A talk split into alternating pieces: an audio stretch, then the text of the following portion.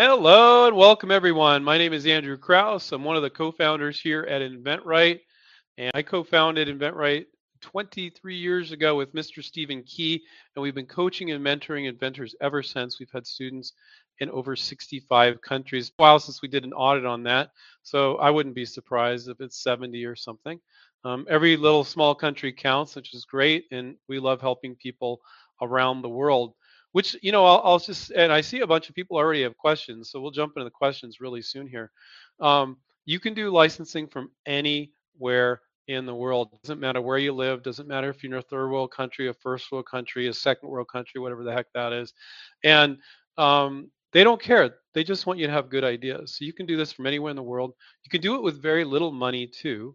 Um, you see a little bit 75 bucks to file a provisional patent a few bucks for a sell sheet virtual prototype maybe, or make maybe make a prototype. Um, and so a lot of projects that are simple, you could literally spend less than three, four hundred dollars. Definitely under 500 for a lot of them, not all of them by any means. I've had people spend huge amounts of money on their, projects, but if you pick your projects carefully, um, I think licensing is the great equalizer. You don't might not have enough money or the desire to run a business, but you don't need to when you're licensing. So you know because it's that big company's money, it's their distribution, and you know you're you're tapping into their workforce as well so and then you get a royalty on every single unit. So that's fantastic. Let's jump in um, and do some q&a here if you guys could start typing your questions. Um, off and on i have problems with my microphone so i'm wearing this geeky headset to make sure that everything is working you guys can hear me okay. Um, if somebody could type in yes i think somebody would have typed in by now. Um, I can't hear you if that's the case. But if somebody could type in yes, they could hear me. That would be great. Okay, there we go. Thanks, guys. We're good. Nobody more needs to type in yes. Um, although yes is a very positive word. I like it. So if you guys want to type in yes, that's great. I'll just keep paging down until I get to the question. Um, Waleed said, who is a regular. Hi, Andrew. Um, a supposed situation. What if more than one company says they are interested? That's actually extremely common. Um, it's not uncommon for our students to reach out to 30 companies and you get more than one that's interested. And we I love answering that question. You're going to move forward with every company as if the other company doesn't exist. You're not going to pit them against each other. They say, Who else are you showing this to? You're going to say, Well, of course I'm shopping it around, but I can't share that. And everything anybody else shares with me is confidential. Anything you share with me is confidential. And they're like, Oh, okay, that, that's going to have you come off as very, very professional. So it's not a problem, guys. So if you have interest, let's say you, you let's say you got a new kitchen cutting board and you reach out to 35 companies, okay, and four show interest. You move forward with everyone as if the other ones don't exist. They naturally fall off, okay? It's very rare that we get one of our students that is in the final contract or in the contract stage with multiple companies. They might you know we need to get some quotes we need to talk to so and so and and there's just they just naturally fall off. Now you know you might call 35 companies and you get one interested. You might get four interested. You might get none interested but then you push it back out six months later and you do a deal then. Because um, a lot of times they're just busy. When they tell you no it might have been they said no because they're too busy okay? And they didn't want to give you an inkling they liked it there are too many projects they're working on. They said not at this time or not a right match or whatever and you reach back out six months later and you, you license it to the same company that said no. Um, but getting interest from multiple is not unusual at all and you want to move forward with everyone as if the other ones didn't exist and you do not pit them against each other. That's amateur hour. Sometimes new people want to do that and they think they think they're being so clever by suggesting that. And i'm like that's not clever at all. That's just stupid. Um, so and also don't share anything with one company with another company. Um, if you don't bring it up most of the times they won't. There is a point at which um, being involved with multiple is can be problematic and i don't see this happen that often but let's say they start spending a bunch of money. Okay you haven't signed a deal yet but they spend $8000 on some research and or a fancy prototype or something like that that's when you need to be careful you know? So did you have the proper conversations to let them know you're still shopping around did you talk to them about what the next steps are? If they just went off and did that on their own, that's not really your fault. That does happen sometimes. Usually it happens when you haven't been as involved with the process as you should have been. So you're in the know, so you can see that coming. Um, but it's extremely rare. I can think of only two incidences in 23 years where um, uh, a student of ours was in the final contract stages and the inventor needed to tell one of them i've gone with another company and they got really upset I like two in 23 years so um, what would be a mistake is and this is what a, a lot of our students will tend to do when they're new is they'll get interest from a company and they'll stop calling more companies sometimes that can be okay. The vast majority of the time, you do not want to do that. And I've stated that before on these live streams. But let's say you go back and forth. Let's say you get interest from a company, say it's early on in the process, and they're showing interest. And there's a usually it's at least one to three months, between one and three months from the time you get interest till the time you sign a deal. Can be longer without a doubt, but that's the the average, one to three months. So let's say you go back and forth with this company, and then after three months they go, "Oh, we decide we're not interested because of this or that," and and you're like, "Oh, okay." And then you start calling more companies. Let's say you just call four or five. You get another one interested, and and then they go back and forth with them for two and a half months. Oh, we decide not, we're not interested because of this or that. Well, that's going to drag this process out beyond belief. But what if you had got interest from the first one, you'd reached out to the second one and everyone else, and you got all those irons in the fire? You know, it won't take over. There's no, it should never take you over year to do this. And it never will, which is what the PPA gives you if you're simultaneously reaching out to more companies. Now, the one exception is they say, well, we want to spend eight grand on this prototype and stuff. You kind of vet them and you're like cool with that. Okay, there might be a, then that might be a time to go, okay, this company is financially committing. There's no contract yet that I, I won't reach out to more companies. But that's a giant mistake. It'll take you forever. You'll feel frustrated. You need to get all the irons in the fire to, to all the companies right from the get-go. So, uh, but that was a great question, Waleed. Um, Mike said, what is the difference between the premium plus provisional patent application and the full patent application packages and InventRight offers? We we didn't offer that. We don't offer that anymore. Um, it's not on our website anymore, Micah. Stephen, another co-founder, thought because our whole approach to licensing guys is um, why do you want to go out and spend eight or ten or twelve grand on a patent? You don't know if there's any interest yet use our software, our smart IP software, file a provisional patent, file it for 70 bucks, 75 bucks. You got a whole year to fish off the pier and see if there's any interest. Why would you take the financial risk to file a full utility patent?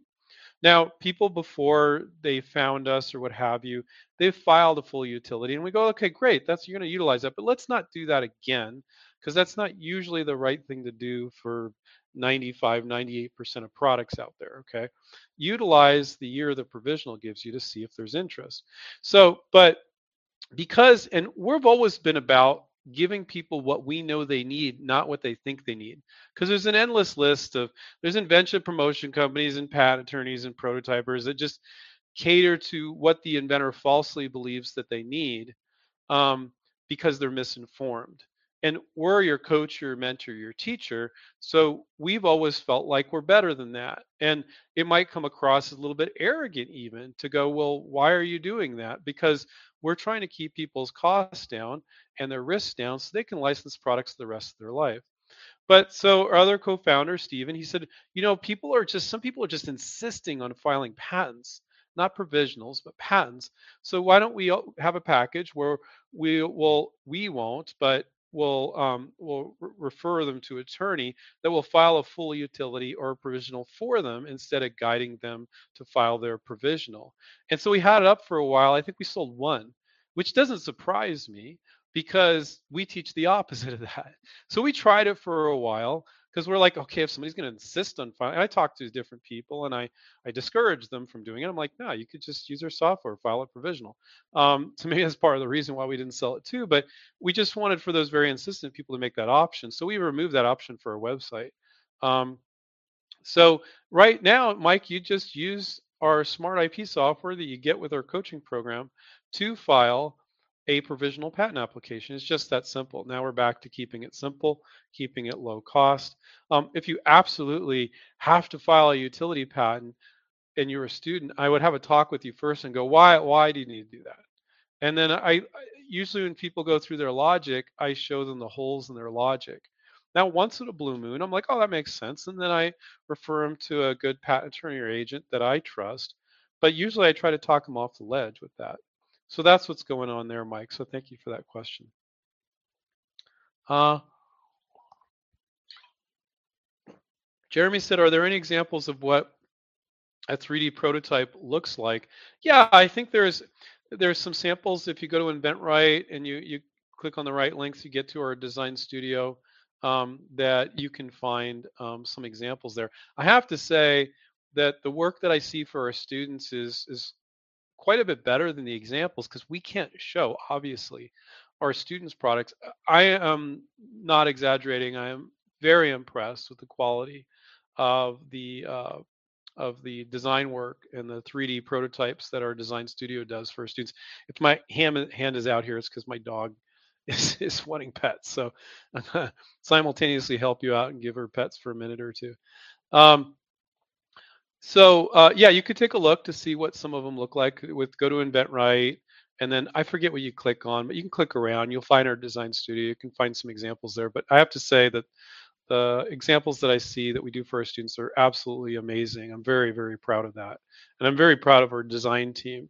Um, so uh, how would Thoughtful Jones said, how would you respond to this from a CFO?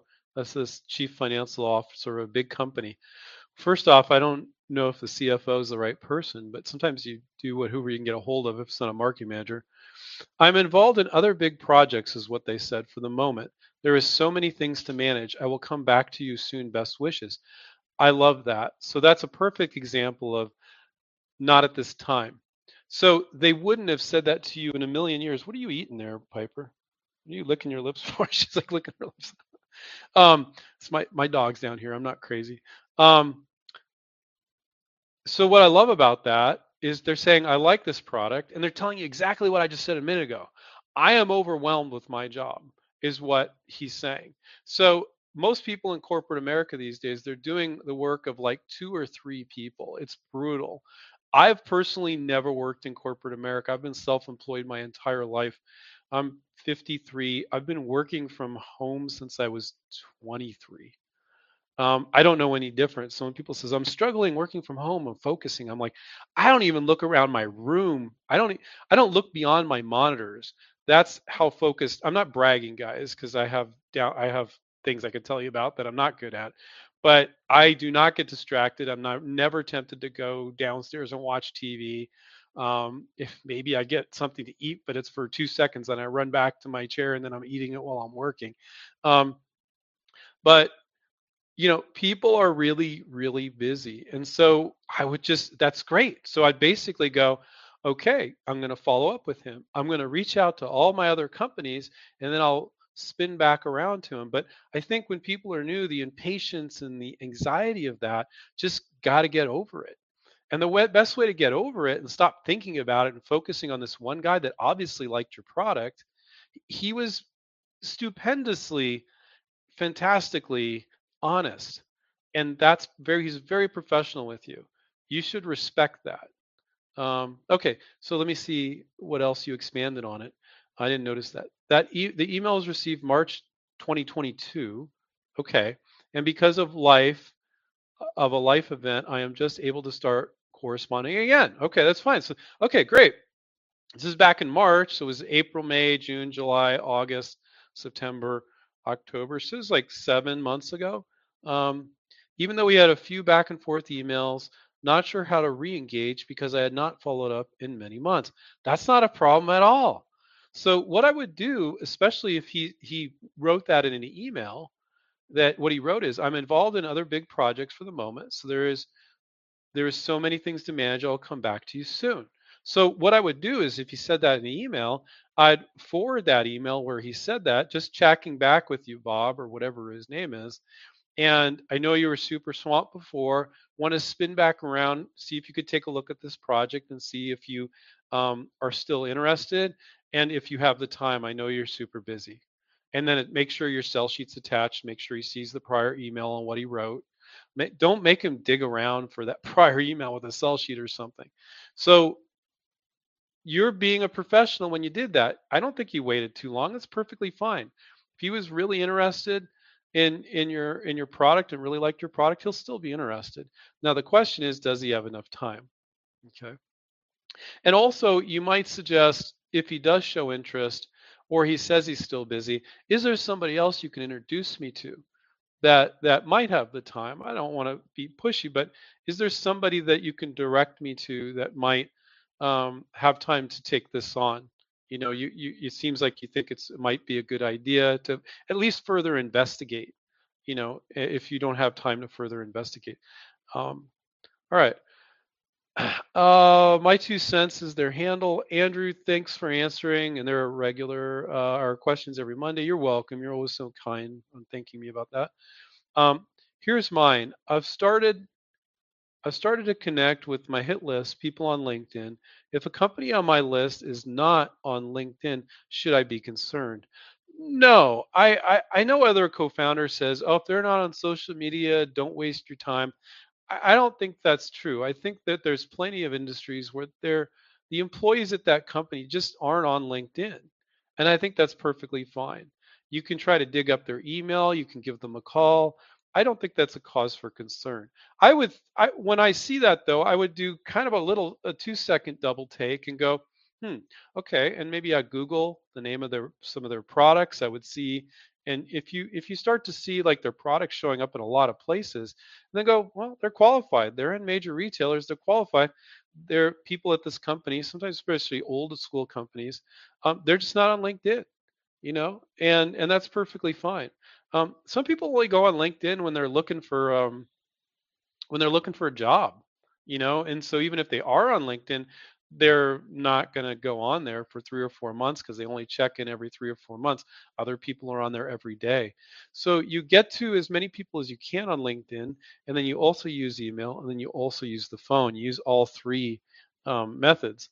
I had a student I was talking to last week, and he had, and not all you guys need to go this far. You know, I always say I have 20 or 30 companies. He had about 60 companies, and he had about four contacts in each company. So that was 240 contacts he's reaching out to all of them via email and all of them via LinkedIn. And he's gonna he's picking up the phone and calling them as well. He's hitting all three angles. Okay. Um, let's see, but I don't think that them being not on being LinkedIn. I think you do a two second double take and go, okay, are they really a big company? Are they big enough? And you Google around names of their product, where they distribute, and you're like, oh yeah, they're in major retailers. Okay, good. Not concerned about that anymore. But if you then Google around, go, oh damn, this company is a lot smaller than I thought. Um, you know, now some of the, if you go to the really big companies, it can be problematic because there there can be 400 people in the company. You know, and it's like, oh geez, which marketing manager do I reach out to? You know, and some of our students, if it's a company they really want, they'll reach out to 10 or 15 people in the company, just make the connection, right? And if somebody connects with you, let's say only three people connect with you, you can ask who would be the right person if you you know they're not the right person, right? Would you or would you be able to introduce me to the right person? So um, I think one of the reasons why inventors um, fail is because they're not doing the right things and they're not reaching out in mass the way they should be. I mean, I'm going to be honest with you guys. Most inventors they they file patents, throw a bunch of money to patent attorney. Um, they piddle around with prototypes. And yeah, working on a prototype for two years is piddling around. Um, and they don't do anything else. And then when they when they do make an effort to reach out, um, they have terrible marketing materials and they reach out to two or three of their favorite companies. They don't have good marketing materials and they're reaching out to 20 or 30 companies, you know, and then they're reaching out to many people in the same company, right? Um, very few inventors are doing that. And so that's why when you look at our testimonial page on InventRight, why we have all this success because people asked us to help them and we I don't like to use the word force, but we forced them, we encouraged them, we guided them, is a better way word to say, to take action. Because most inventors don't take action. Very few inventors take action. Taking action, building a prototype, and filing a patent with a patent attorney is not taking action. Okay, it is, but it won't get you where you need to go. And people people talk to us, like they'll talk to Sylvia and Dana who do sales, and they say, people say this all the time. Well, I'm really far along. And Dana or Sylvia say, Well, where are you? Well, I filed a patent. I'm like, okay, that doesn't mean you're really far along. That means you threw a bunch of money to a patent attorney. You did basically next to no work. They did all the work, and now you're really far along. Um, that's not really far along, guys. It's actually a mistake because you should have filed a provisional patent and then you know and and you don't even need an attorney to do it. You can do it yourself. You can use their software and you can see if there's interest. Um, now i know a lot of you have filed patents so i'm not saying it's a mistake. It, most of the time it was though but you just need to re change your thinking. Most people think i have an idea so i need to file a patent. That's logical but nobody gave them that advice. They just assumed that they're like, oh, it's so logical. But now you're hearing me talk about how you think about it differently. And you're like, oh, maybe that wasn't so logical. Maybe you didn't know what your options were. Maybe you felt like, I think that a lot of inventors have false beliefs. They feel like if they got a patent, it validates their idea as a good idea. It doesn't do that at all. It just validates that you're paying for your patent attorney's kids' college education and that the patent office gave you a patent. It doesn't mean it's manufacturable at a reasonable price, it has marketable features. It doesn't mean any of that. So a lot of people come to false conclusions. And I don't know why they do that. If you said, "Oh, I want to learn how to sell on Amazon," you wouldn't make all sorts of assumptions. You'd take a course, right? You would never people go, "Well, I'll make all these assumptions." But for some reason with inventing, people make all these assumptions and most of them are incorrect and it costs inventors tons and tons of money. The other one is going with these invention scam companies. If you just Googled them, you you'd know, oh my God, I'm gonna run screaming. That's a that's a, a red flag. That's a nightmare there. Um, uh, Minister Smith is their handle. Hi Andrew, I'm finding out that a few companies on my list doesn't accept outside submissions any longer. Their website still has new innovation submission portal listed. Is this common? That's really odd. Usually, if they stop receiving ideas and they had a, a portal or a submission page on their website, they would take it down. Um, if you're getting conflicting information, I would totally ask for permission. I would reach out to them on LinkedIn, different people on LinkedIn. I'd reach out via email. And if there's actual submission portal listed, I would submit through that too. You know, so um, sometimes you know people go well i called and the gatekeeper said no they don't receive ideas. And then i'm like ah, reach out to somebody via linkedin. And they're like andrew that worked. They said yeah send over my sell sheet. So it's definitely a good idea to check with more than one person in a company and definitely don't take the gatekeeper's word for it because sometimes they just don't know what to do with you and they they might make a false statement. Um, so Uh, they they some uh, like some gatekeepers they don't even know what the word licensing means, you know, which is perfectly fine. But if you were to go on LinkedIn and you get a couple names, and one guy's Bob Smith and he's a marketing manager, you ask for Bob Smith, you get right past the gatekeeper. Maybe you could talk to Bob Smith or leave him a voicemail or ask for the gatekeeper for Bob Smith's email. Maybe they'll give it to you. Maybe only one in five times you ask and they give it to you. So the the thing that I think a lot of inventors when they're new they don't understand is what you think is failing is just work. Like let's say you randomly that's just one of many little odd tips that we give. Let's say every time you called you asked for the person they said well i put you through his voicemail. Say oh hey you know can you can you give me his email too? I think it might be better. He's probably busy. Better drop him an email. Let's say only one in five times you asked that the gatekeeper would give you that well, then out of 30 companies, you'd have six email addresses direct just from doing that. And then you get more because sometimes they list it on LinkedIn. You get more using other techniques. And you try a combination of things. And before you know it, you got in most of the time to 95% of the companies. And then, you know, for the one or two companies, you tried every which way. You're like, okay, I give up on those. But but you've reached out, you've tried everything with those, you know.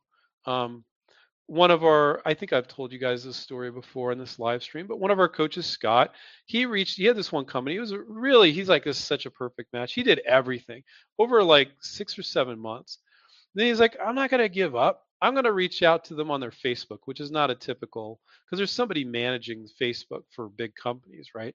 And he asked, and it took him about three days to get back, and they said, no, we don't receive outside. He said, great, finally, I got to know. Couldn't get an answer from anybody. And finally, he was happy. He was so happy. Finally, got a no. So now I can move on. Um, that's not a typical approach, by the way, but just he he just didn't want to give up till he got a no. You know, which is a good good attitude.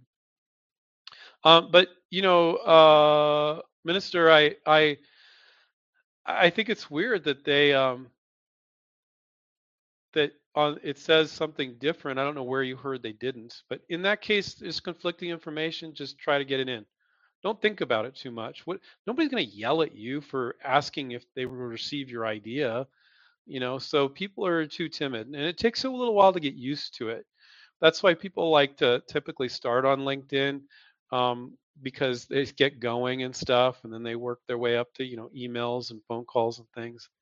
Um, Tony says um, regarding LLCs, wondering if I can just use my first initial, which with my middle name and last name, or must be first and last. What? Excuse me. What was the advantage of using our name for the LLC? There is no advantage for using a name for your LLC, Tony.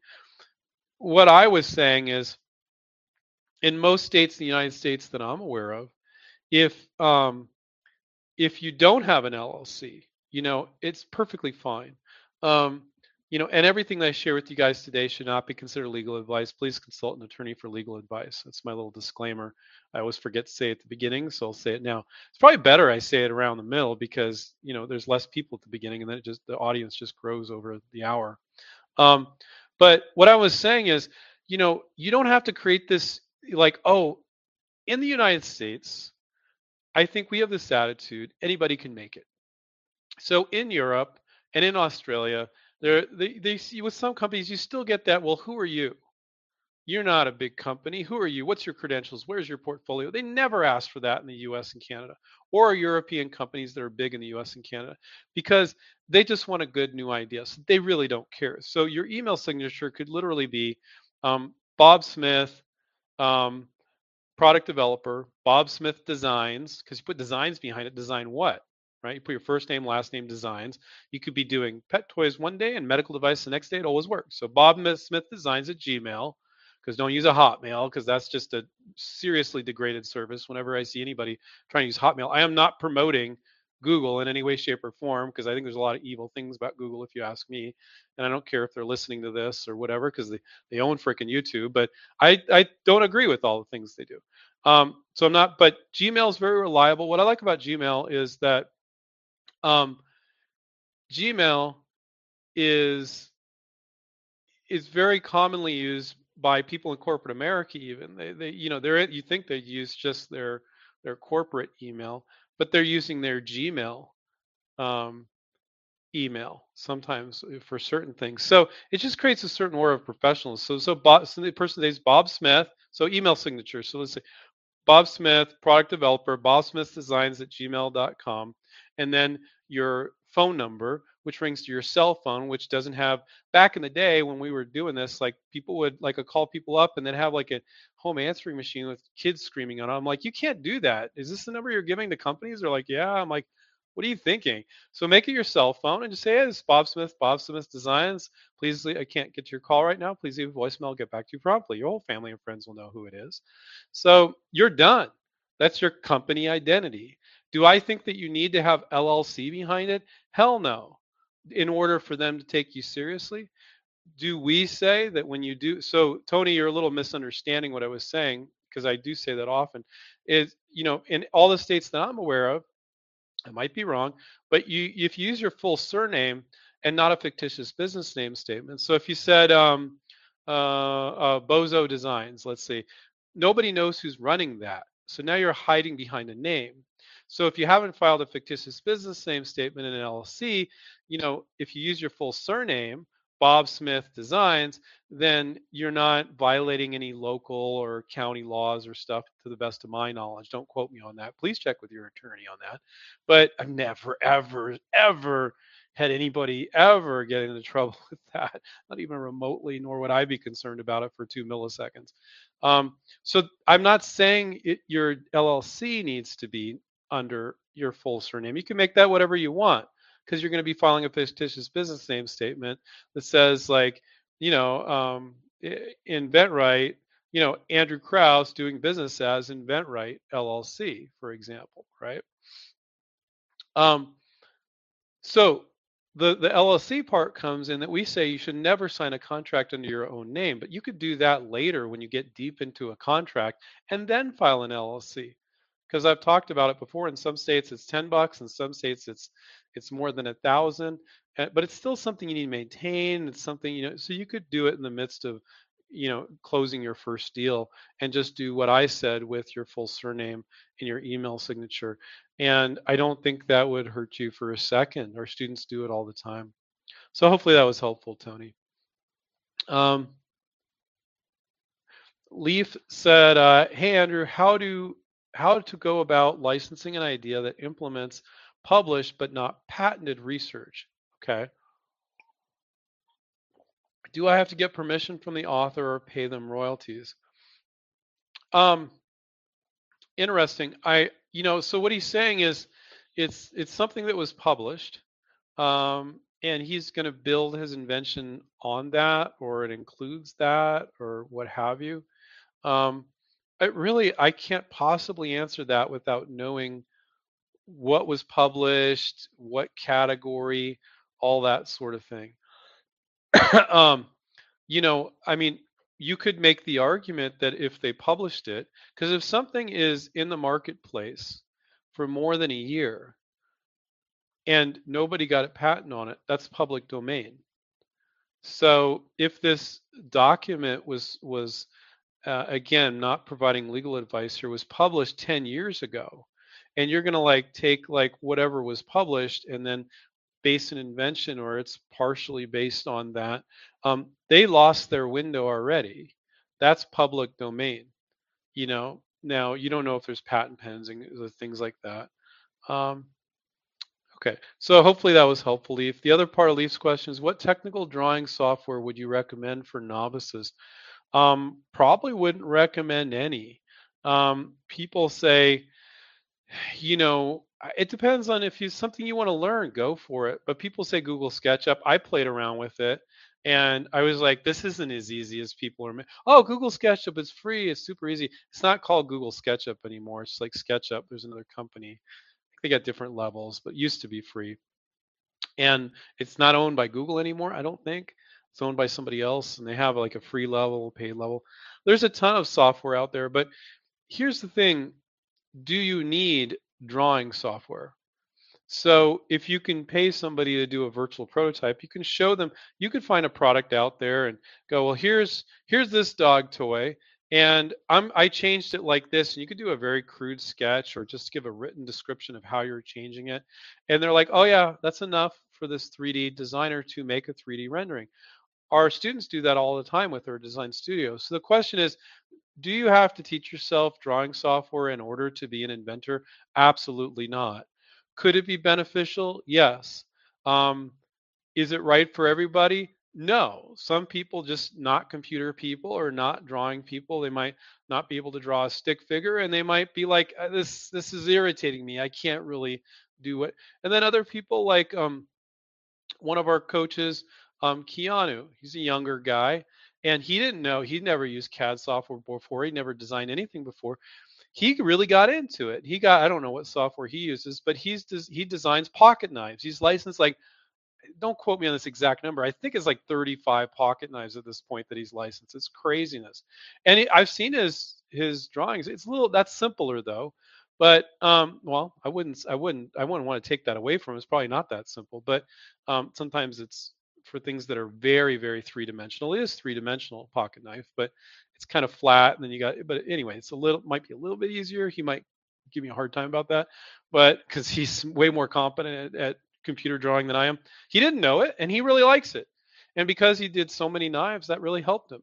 So i'm not going to say don't do it but to think that you can't like be an inventor without using a technical drawing software not at all Um, so whatever the predecessor of Google SketchUp was, I, I, would have to Google it here and see.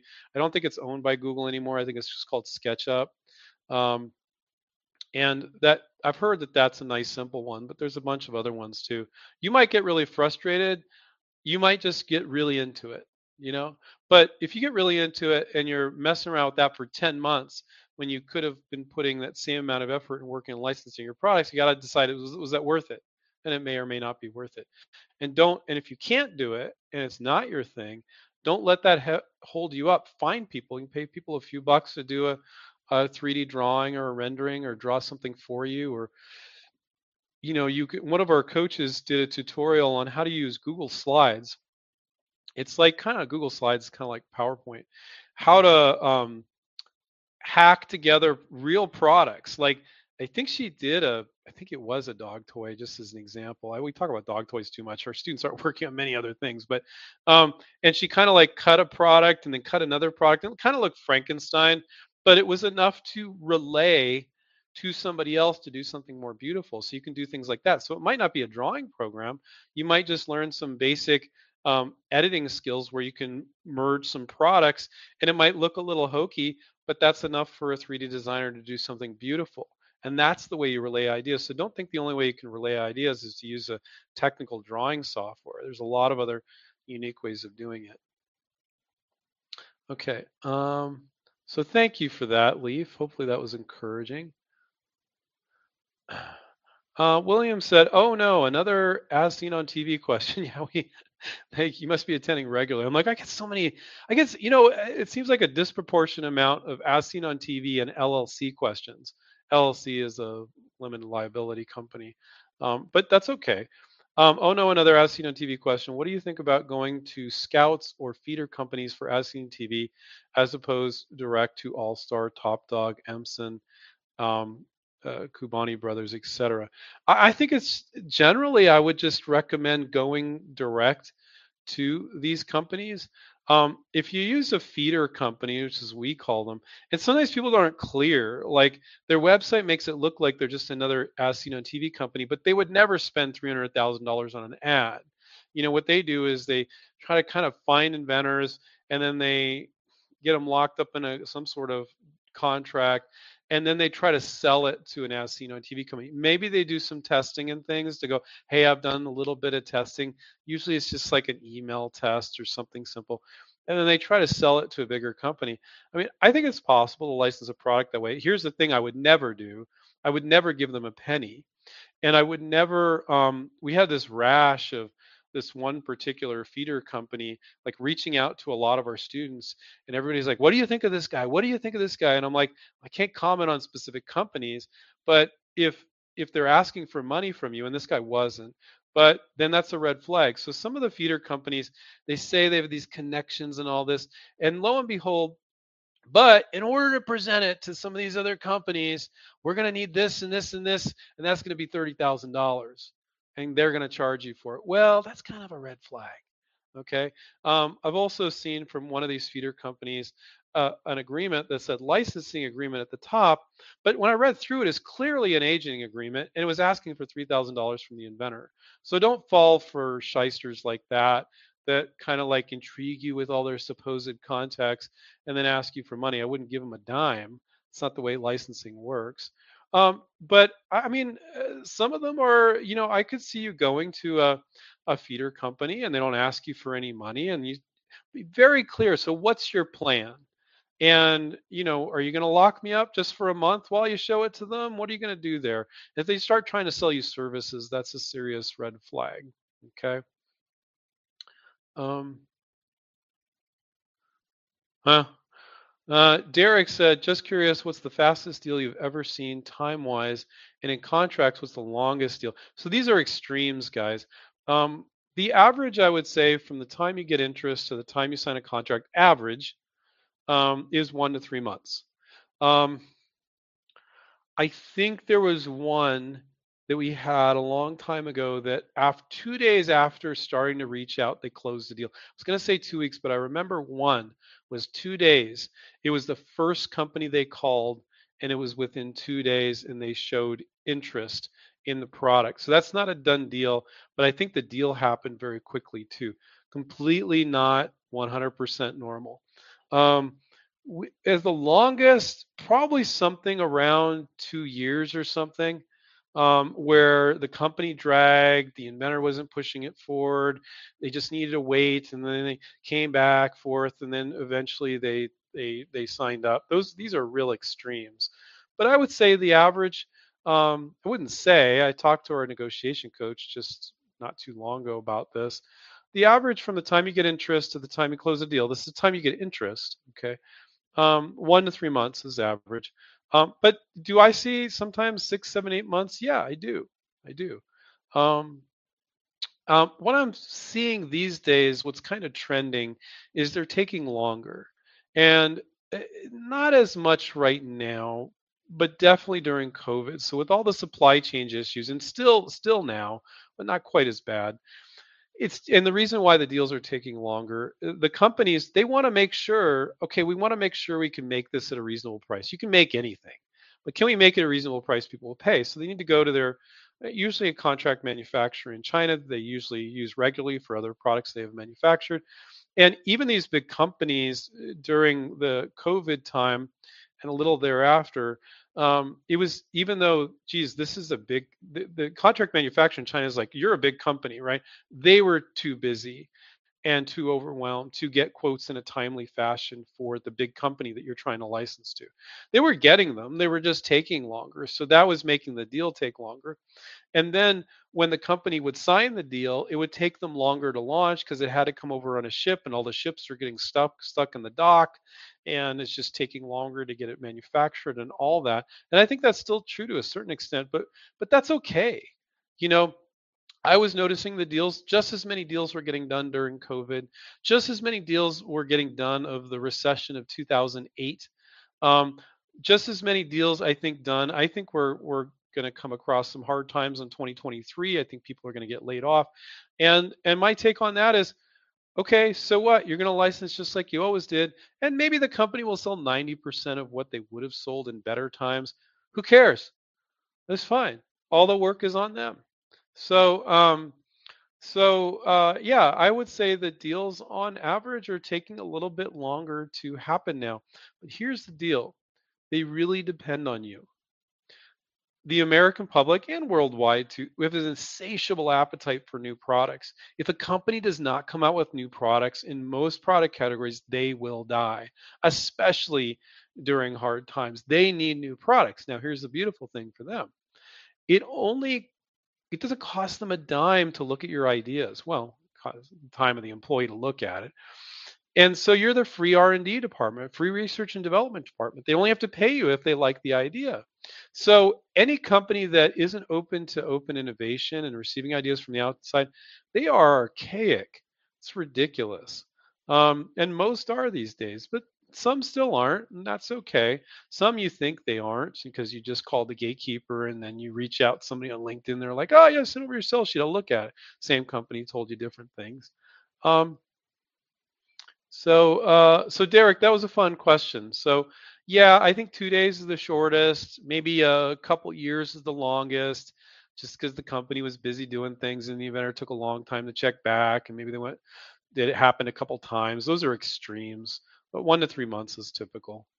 Um, uh, Miss V says, Hey, Andrew, is a sell sheet sometimes called a flyer as long as the content is different? Some designers seem to think so. Um, I would never use the word flyer with a company that you're trying to license to. If you want to use that with a graphic designer, I think that's fine. Um, some people call it a tear sheet or a sell sheet. Not everybody calls it a sell sheet. So, but I would never use the word flyer. It has images of like somebody handing something out in front of a store or um, it just doesn't sound professional. It sounds something like a high schooler would be handing out a flyer. Hey, you know, we got this uh, car wash coming up. You know, that's a flyer, right? But if you want to use the word flyer with graphic designers, I think that's fine. And I would just say a one page flyer perfectly fine. I think some graphic designers don't know what a sell sheet is. Not everybody uses the word sell sheet, you know, that's and that's okay. Um, Antonio, hey Andrew, sorry, my nose is itchy, guys. Hey Andrew, uh, do you think it makes sense to reach out to also to companies that make custom branded products? For example, if you invent and then it says message retracted. Okay. So yeah, definitely. Oh, here we go. If you invent a new towel, I see the rest of it here. Contacting companies that make custom branded towels for hotels or restaurants. Um, that's just an example. I'm sure. Yeah, guys, don't disclose anything confidential on the live public live stream. Um, yeah, I mean, what you want to do is go to where they are selling um, companies won't do what they don't already do. I remember I had this one student, I think I've mentioned this before on here, and the company he had interest from sold at big box retailers like Walmart and Target. And he was trying to tell me that on his next call with them, he wanted to tell them they should uh, give the customer the ability to monogram each one with their initials. And I'm like, dude, they're selling like tens and hundreds of thousands of units to big box stores. When you look at their product line, they're not doing anything like that. They're not going to do that. They're not going to change the way they distribute or to do custom one off things. But if that's what they're already doing, of course. So they're going to do whatever they do. And like, Andrew, but my product's new and they're not doing that now. Yo, I know that. I know that. But you can't like, if they're selling in these seven retailers and you say you should sell in this other country you don't sell in or in a whole different, you should sell at 7 Eleven and they don't sell at 7 Eleven or uh, convenience stores. Well, that's defeats the whole purpose of licensing. Whole purpose of licensing is tapping into what they already have, their distribution, and they're making somewhat similar products, and they're tapping into their manufacturing, their money, and their existing distribution. You're not going to be telling them they should do things dramatically different with distribution than normally do.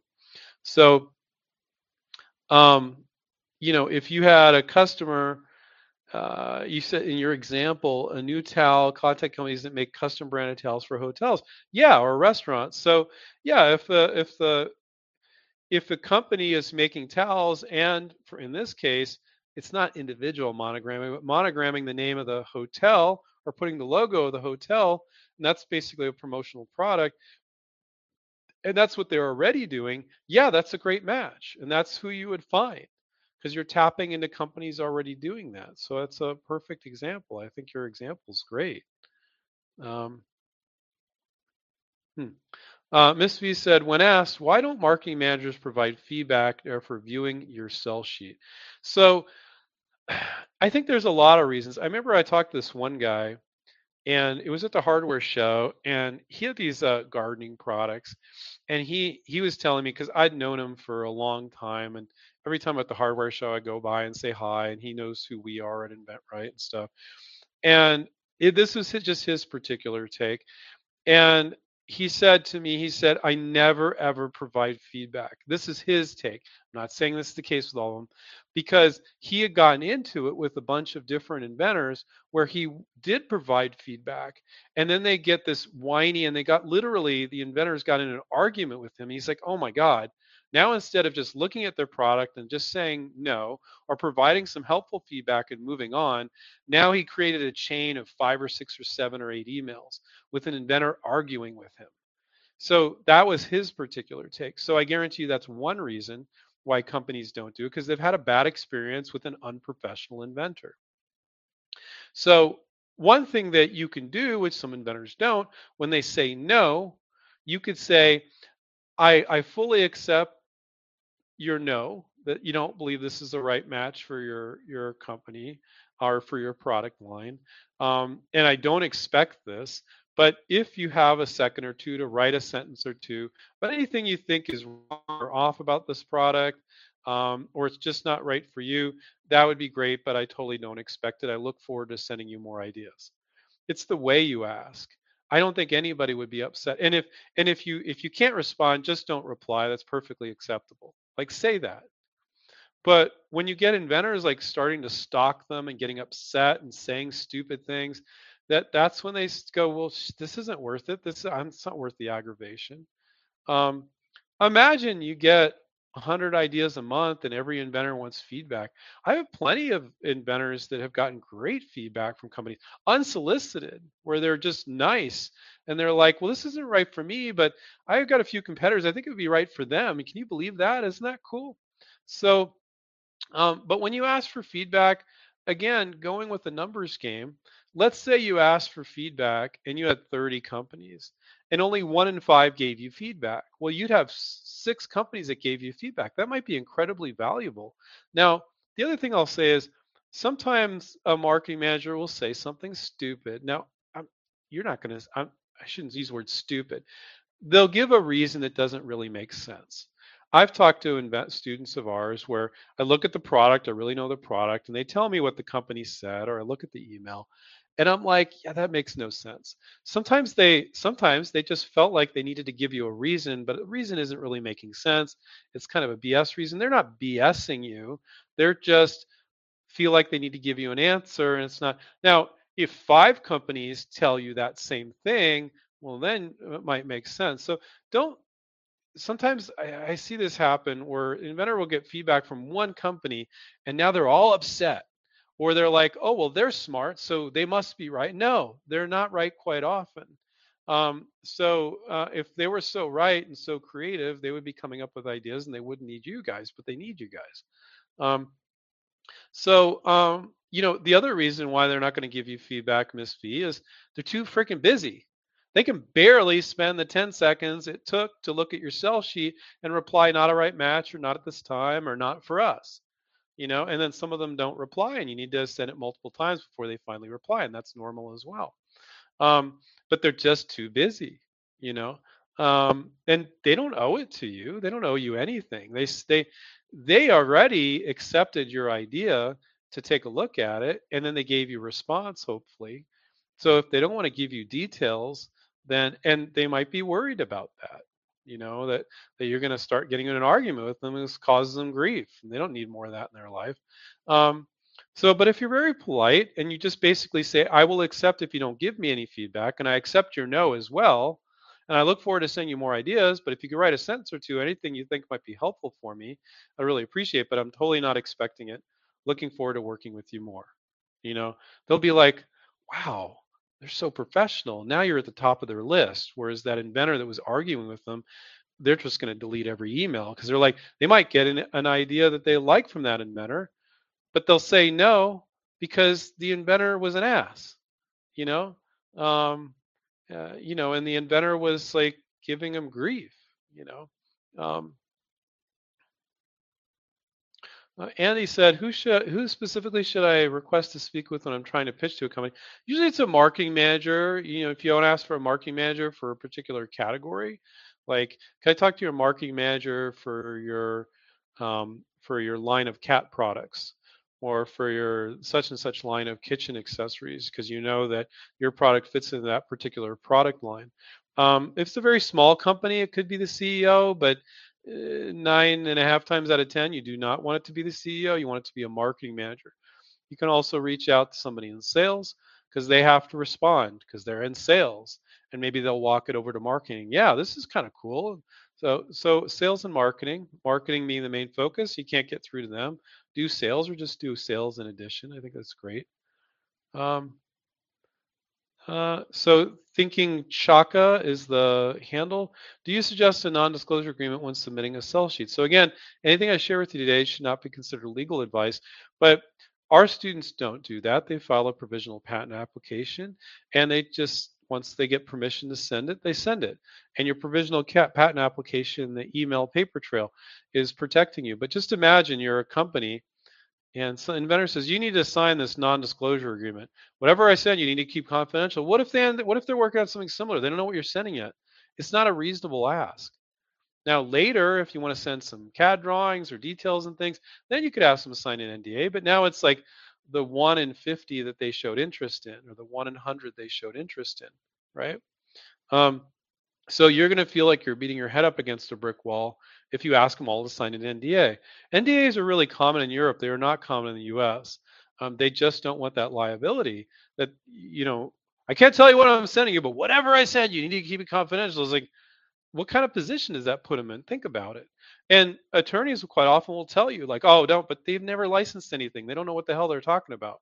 And so you can take that legal advice, or you can take our practical advice, and you can actually try to license products, or you can just beat your head up against a brick wall. You you get to choose. But what I'm giving you is not legal advice. I'm just telling you what we and our students do at InventRight. Okay. Uh, Keep It Real says, does, do companies ask to see PPA filings?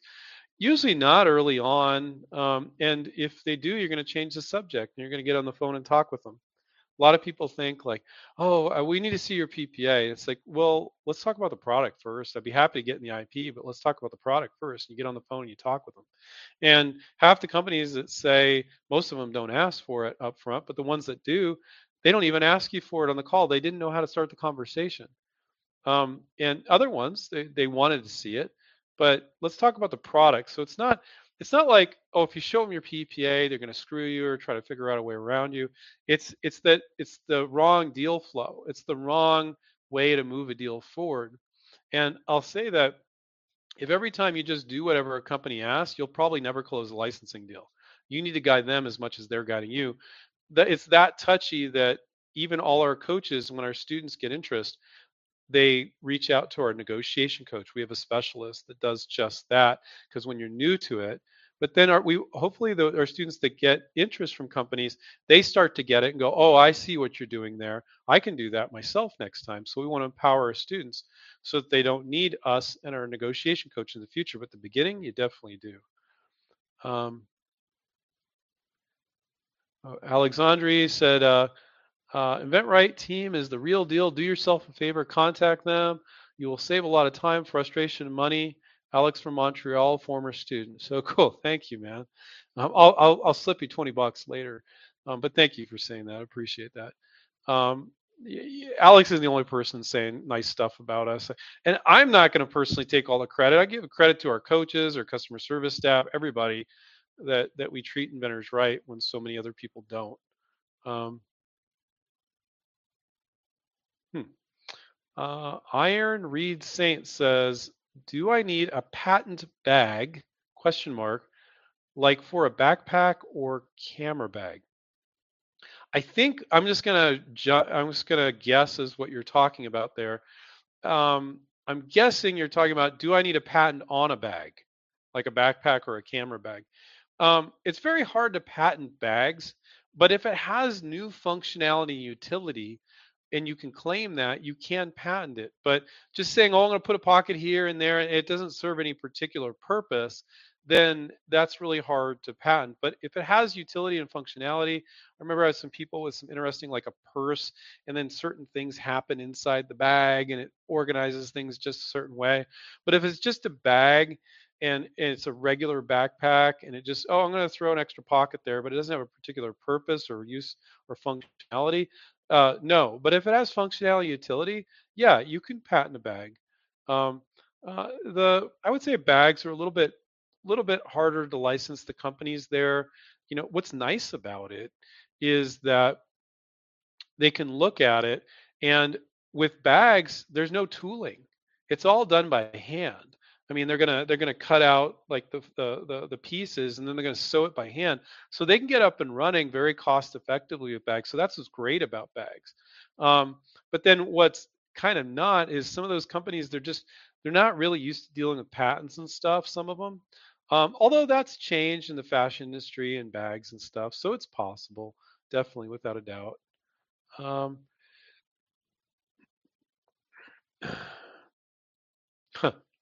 Streaming Now says that's their handle.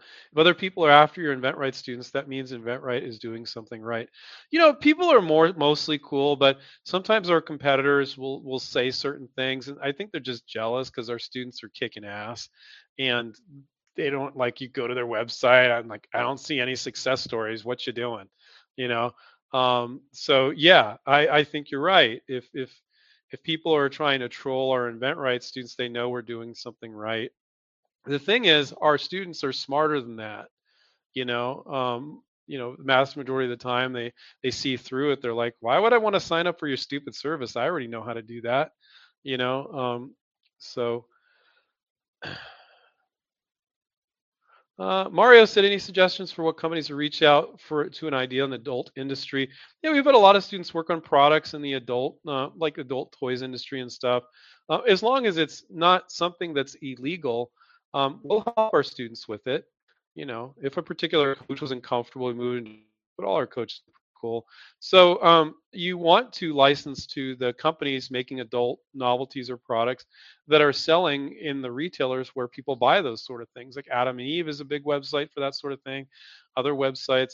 So it's the same way of making your list of companies. You find the retailers and you find the companies selling those retailers and you license to them. I found it to be a pretty good um, category and companies are pretty open. And usually people are pretty unique in what they're doing there. So there's usually some patentable subject matter. So I think it's a decent industry to work in. Um,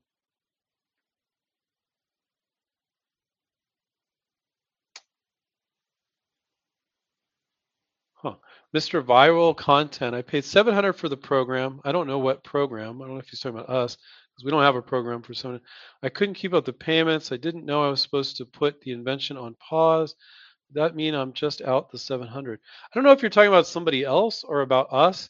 But I would definitely reach out. Um, drop me an email at andrew at inventright.com. And um, Heather will look up your account and say, I was a student. What can I do to come back? And what's, you know, what can you do for me? If that was the case and you came across uh, financial hard times, we're very good about accommodating people. So, um, but yeah, drop an email to Andrew InventRight. That is a general email that you know Heather in customer service. She's been with us forever. She'll take a look at that. I mean, she might ask me what I think or what have you. Um, but just say you're in a live stream, and if, if you're talking about that was for us, I don't know if maybe you meant for one of these other companies or something. But um, let's see. Uh, Kefek, who should I reach out to if I want to make apps for cell phones? Uh, most of you shouldn't be doing apps for cell phones. Um, and I, I don't mean, what I mean by shouldn't be is I'll explain, I'll just keep it really short because I've done this talk before everybody and their grandmother has an idea for an app on a cell phone. Unfortunately, the companies that are doing those, they don't really respect inventors that much. You know, they're like, oh God, another person with an idea on an app for a cell phone. And the problem with it is, which is not the case with physical products, is they're like, this guy, they're looking at you going, this inventor, he thinks he's an idea, you know, he's being critical of you. And it's going to take six guys in a room a year to program. So when inventors don't understand what's required to implement a certain type of app, the software geeks don't take you very seriously. Um, and that's problematic. Now, if you were a professional software developer, I think you could license software apps just like anybody else. But they, they the software guys, they don't really want ideas. Um, and so you you to work on a on an app for a phone, you really should be a professional software developer, it's going to be very hard for you to license an app for a phone. If you have that background and you can geek out with them, oh, we're using this backend database and this and that, then they're going to respect you. But they just don't with people with ideas. Um, it's possible, but it's very difficult. You need a lot more to show them for them to take you seriously. And now you're into it for a lot of money. Um, so I would recommend sticking with with physical products. You can do services and other things, stuff like that too. But um, I, if you said I got an app for a cell phone and I got a gardening product or a, something for the home or something for automotive or something, I'd say do any of those first before the app. Um, so I'm, I'm not saying it's impossible, but I I find that you, you need a higher level of sophistication on how apps work in order for the software geeks to take you seriously. That's what it comes down to. Um, and it's very, very hard. And just forget about licensing to the big companies. There are plenty of small players, smaller players that are pretty big, that they're not the biggest, like a Microsoft or an Apple or something. And you can you could license to them, but they just don't really take people with ideas seriously. Just that category. I'm not talking about other categories, just the apps. So um, I, I would generally try to work on something else. So Nabil, thank you for the com- for the nice comments. Um, Mario said, "Can adult toys be patented?" Yeah, of course they ca- can, just like anything else. But it depends on the toy. What's its functionality? What's its utility? How does it work different than other things that are out there? And as I'll leave you guys with this too, you don't patent a product; you patent pieces of it. So you're not going to just patent the adult toy, you're going to patent pieces of it. So what's your point of difference? You know, and you'll protect that and no, nobody else can do exactly what you're doing. I want to remind you guys to check out inventright.com. We've got a ton of free resources on there. If you're on the web, if you're on your computer, that is, it's the big blue button in the upper right hand corner. I never really surf much on my phone because I'm in front of my stupid computer all the time, and I don't know where to find it on there. But there's a free resources page on our site because on the phone it looks different, right? Make sure to sign up for that. There's a ton of great free resources there. If you guys need help, go to InventRight, click on Contact Us, a book with Sylvia or Dana. They're super friendly, they're super kind. Even if you're not ready to to to sign up and get coaching or mentoring or take that, you know, about it, you're like, okay, now I have a better understanding because they will not. I mean, they might follow up with you once or twice, but they're going to be really kind. You might want to understand how we can help because we're really, really good at that.